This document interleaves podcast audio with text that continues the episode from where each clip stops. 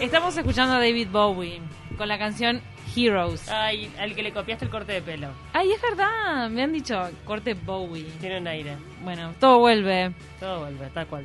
¿Qué pasa? El autotune ha estado en boca de todos ya hace muchos, muchos años, Sí. porque hay artistas que lo han utilizado muchísimo, luego se instaló como una herramienta más para cambiar los sonidos, para experimentar, para generar cosas nuevas, y hay artistas que se resguardan en el autotune como una forma de lograr una calidad a la que no llegarían sin esa herramienta tecnológica, digamos. Y entonces hay muchas acusaciones y dedos que señalan tal usa demasiado autotune, ¿cómo cantas en vivo sin el autotune? Y así sucesivamente.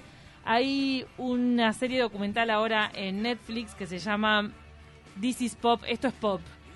Buenísima. Ya me lo sugirió Netflix seguramente porque sabe lo que miro, lo que me gusta Se llama Chio ahí. se va, sí, match conmigo.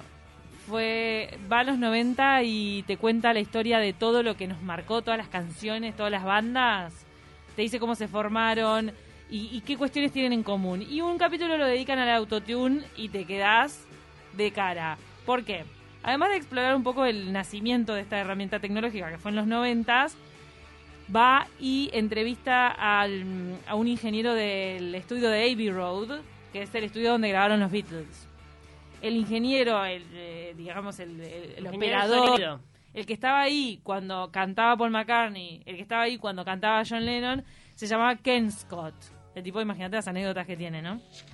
Y te dice, en una época, nosotros cuando estábamos grabando, necesitábamos que el cantante sepa cantar, que le emboque a la nota y así te ahorrabas todo el trabajo de estar toda una tarde tratando de que, de que el tipo cante, de que el tipo cante y le emboque a la toma para que esa toma quede en el disco y que quede bien, porque ese es el disco que va a quedar eterno para que la gente lo escuche para siempre. Claro, dale de vuelta que calaste un poquito. Dale, dale de Intentalo nuevo. una vez más. ¿eh? Arranca, Paul, Todo arranca de el día, todo el día dándole. Paul McCartney parece que le embocaba siempre. Ay, mira. En los estudios de grabación hay un aparato que mide la, la afinación del cantante y hay muy pocas personas que la pegan y, y realmente la tirada de esa canción o lo que están cantando lo hacen afinado, como dice Cami, del vamos. Mi hermana que canta, Ay, para sus 15 grabó una canción de La Bella y la Bestia que fue la canción que entró a su, a su cumple y nada, tenía 14 años en ese momento. Y cuando grabó la canción, el flaco nos enseñaba lo que era ese medidor, porque nosotros no sabíamos. Y era increíble cómo mi hermana le había pegado y había afinado perfecto. Mira qué bien. Ahí aprendí eso. No necesita, no necesita au- autotune, tu hermana. La que necesita autotune, auto, el tuneado absoluto soy yo. Ella es una talentosísima. Para yo cuando estoy- saques tu, tema, cuando saques tu tema debut. Sí.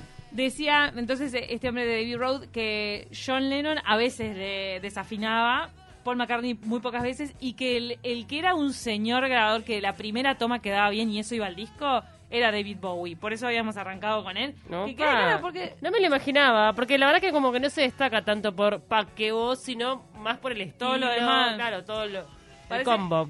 gran, gran cantante. Y entonces este documental empieza a ahondar en la historia del autotune y cómo cambió la historia de, de la música. Es muy graciosa, gracioso el nacimiento de este software. Un ingeniero que era trabajaba en sísmica, o sea, vibraciones del suelo, cuestión, se cruza con un compañero de trabajo y el compañero de trabajo le dice, mi esposa canta. Mi esposa canta. ¿Por qué no le haces un programa de computación para que ella no desafine, para que le, le amance la, la curva de, de las desafinadas? Porque sabes que estaba podrido de escuchar los, los alaridos de la mujer y le dijo salvame. Y así el señor Andy Hildebrand se hizo mega multimillonario porque en pocos días en su casa desarrolla este software, logra que la mujer cante y que zafe la Claro, grabación, divina. que quede bien, Claro. con una modulación, bre- po- o sea, poquita modulación. Y con eso ya lograba que eh, la toma quedara bien. Le sacaron de las manos el, el software, lo compró cada uno de los estudios de grabación de Estados Unidos. Le llegaron a decir al hombre, que lo, que lo cuenta en el documental, dice, yo antes necesitaba, le dijeron de un estudio de grabación, o un productor creo, le dijo, yo antes necesitaba gente que cantara bien, ahora solamente necesito gente linda. Qué horror, este. Pa, qué embole eso. No, no, en realidad también todo tiene que ver en definitiva con lo monetario, porque se ahorran muchísima plata. Imagínate que Sí. una persona no es lo mismo que vaya a un estudio de grabación Todo y tenga que estar todo el día, a que voy una vez, canto, punto y ya está. Y después todo lo que también eso implica en el momento de explotar al artista. Ahora, igual parece- yo creo que el artista se debe esforzar. No es tipo grabo y me voy para que salga lo más prolijo que pueda y que el autotune se use lo menos posible. ¿Sabes lo que pasa? Que quiero imaginar que sí, porque después que regalar Y Sí, cuando, o sea, ahora ponerle en pandemia está todo genial. Pero ¿qué pasa cuando vuelvan los shows en vivo? Cuando vengan a cantar adel- delante de Pero creo que se- 20.000 pero personas. en vivo también se puede poner. ¿Sabes No. Me, me falta investigar esa parte de cómo... No, no, creo que en vivo no. Es, ¿Cómo un, es un efecto de la postproducción. No, claro. El autotune. Sí. Sí, lo, lo usan para la grabación y es, y es por eso que hubo un cambio. Pero en el tema del canto en vivo, cuando ese artista se va a presentar en vivo, ¿cómo hacen para que en vivo Ay, sí. rinda bien? Eh, esa parte me faltó. Ay, un pero- segundo capítulo. Pero hay algunos secretos, me parece, también Sí. entre los sonidistas de te subo, te bajo, te acomodo, te no sé qué.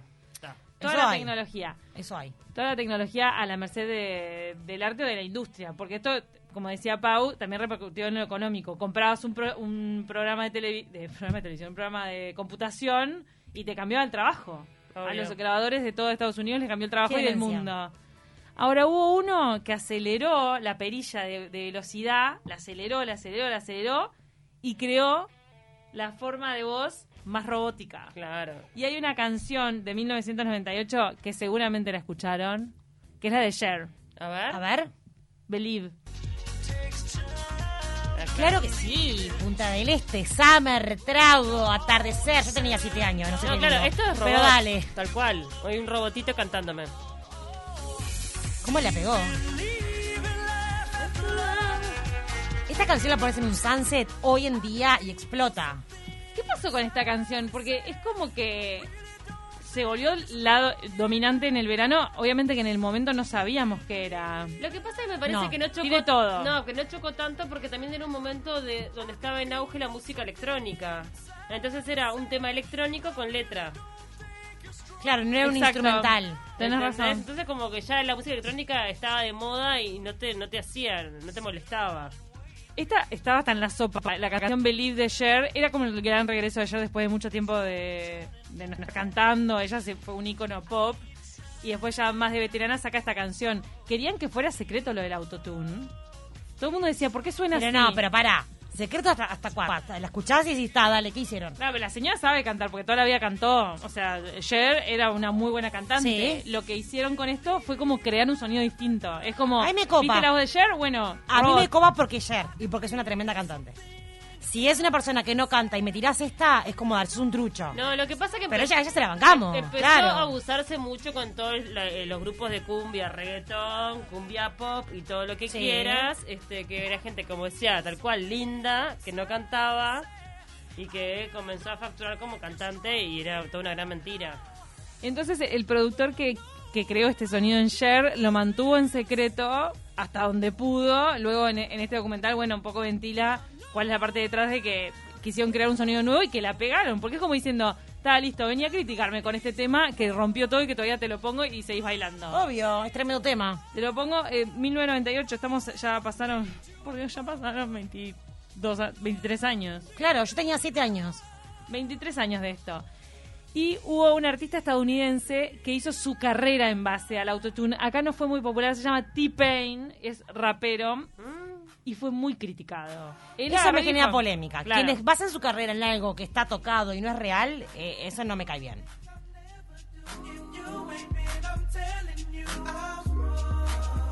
Todito el disco así. Parece, el loco cuenta una anécdota de No que, de que un cantante, sí, suena divino, le fue bien, en realidad fue popular, pero sus colegas lo criticaban. Pero ¿qué pasó? Él fue el primero en apostar 100% al autotune y luego empezaron a caer de a uno los demás.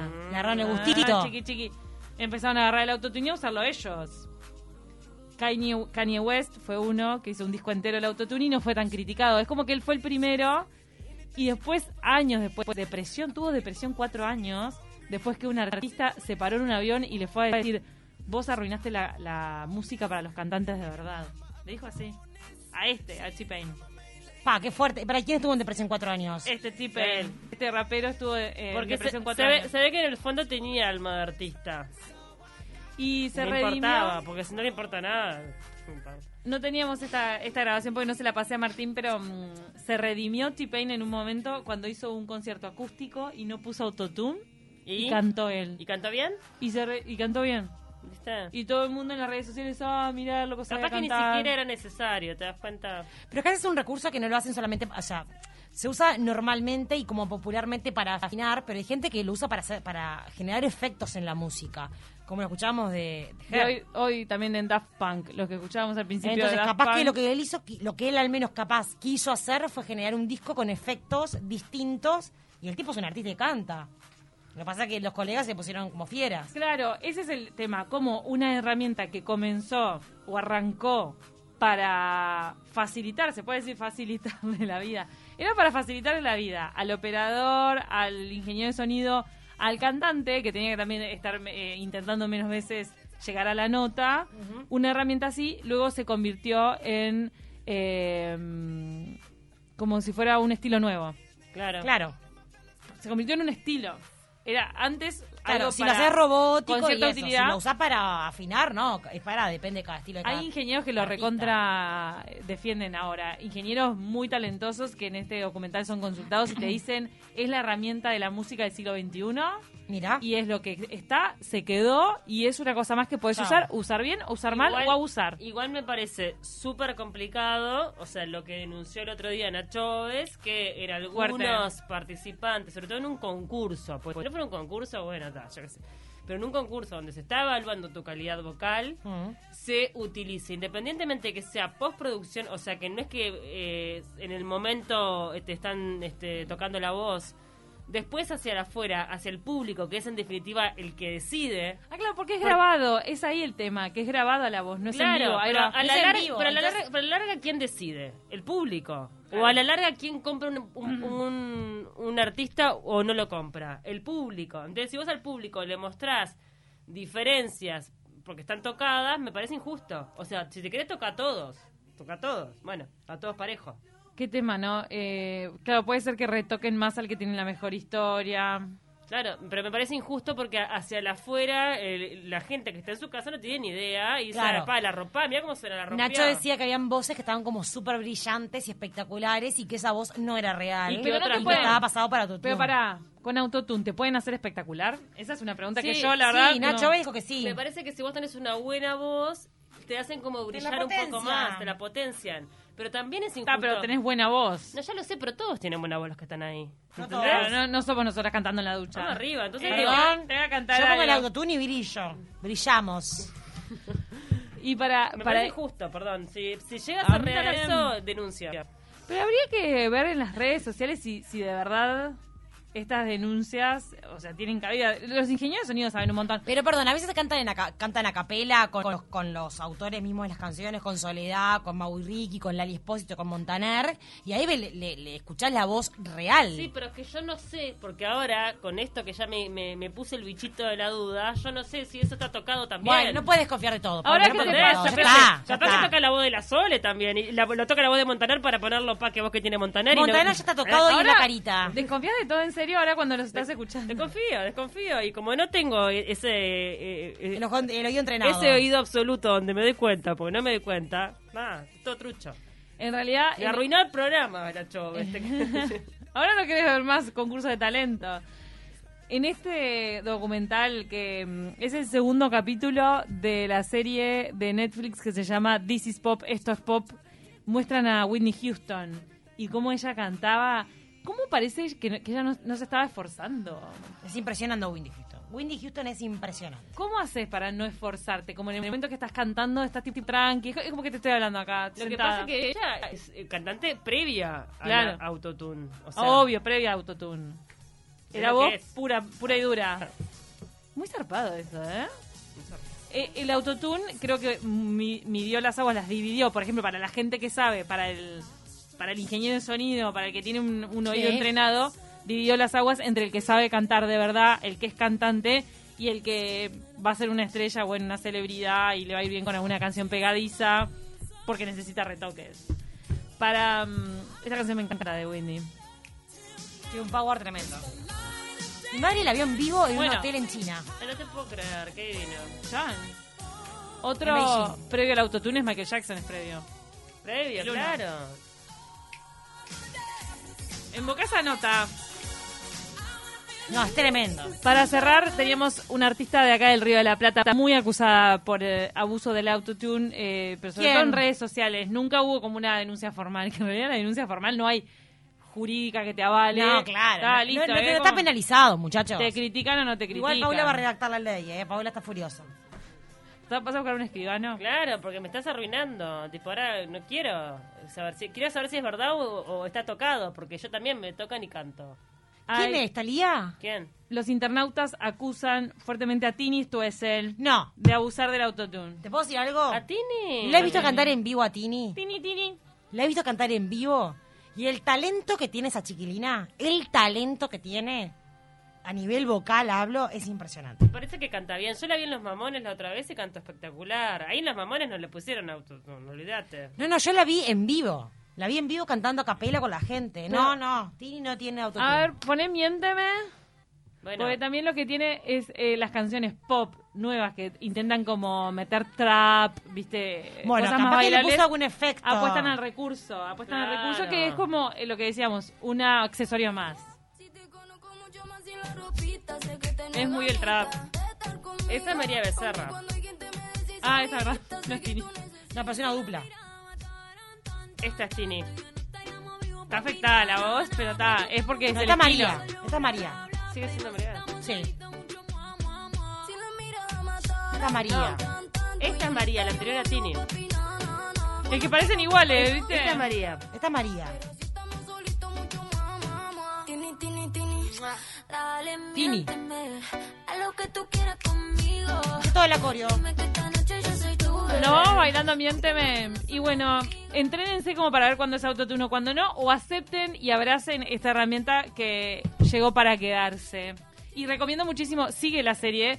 Después hay una, un capítulo sobre los productores suecos y cómo Suecia es la industria que creó hits. Los hits de nuestra generación, la mayoría son vienen de Suecia. Muy Sí. maravilloso. Bueno, la verdad que también Nacho lo comentó la otra Sí, vez. es cierto. Sí. Véanlo porque la verdad es increíble. Eh, me pareció muy loco ver cómo nacían las canciones. Roxette. Con, con los acordes, tipo con tres acordes eh, nació un hit muy gracioso. La verdad, muy, muy zarpado ver eh, el origen de las cosas. Pero bueno. Yo soy fan de origen- Tini. Este es el autotune.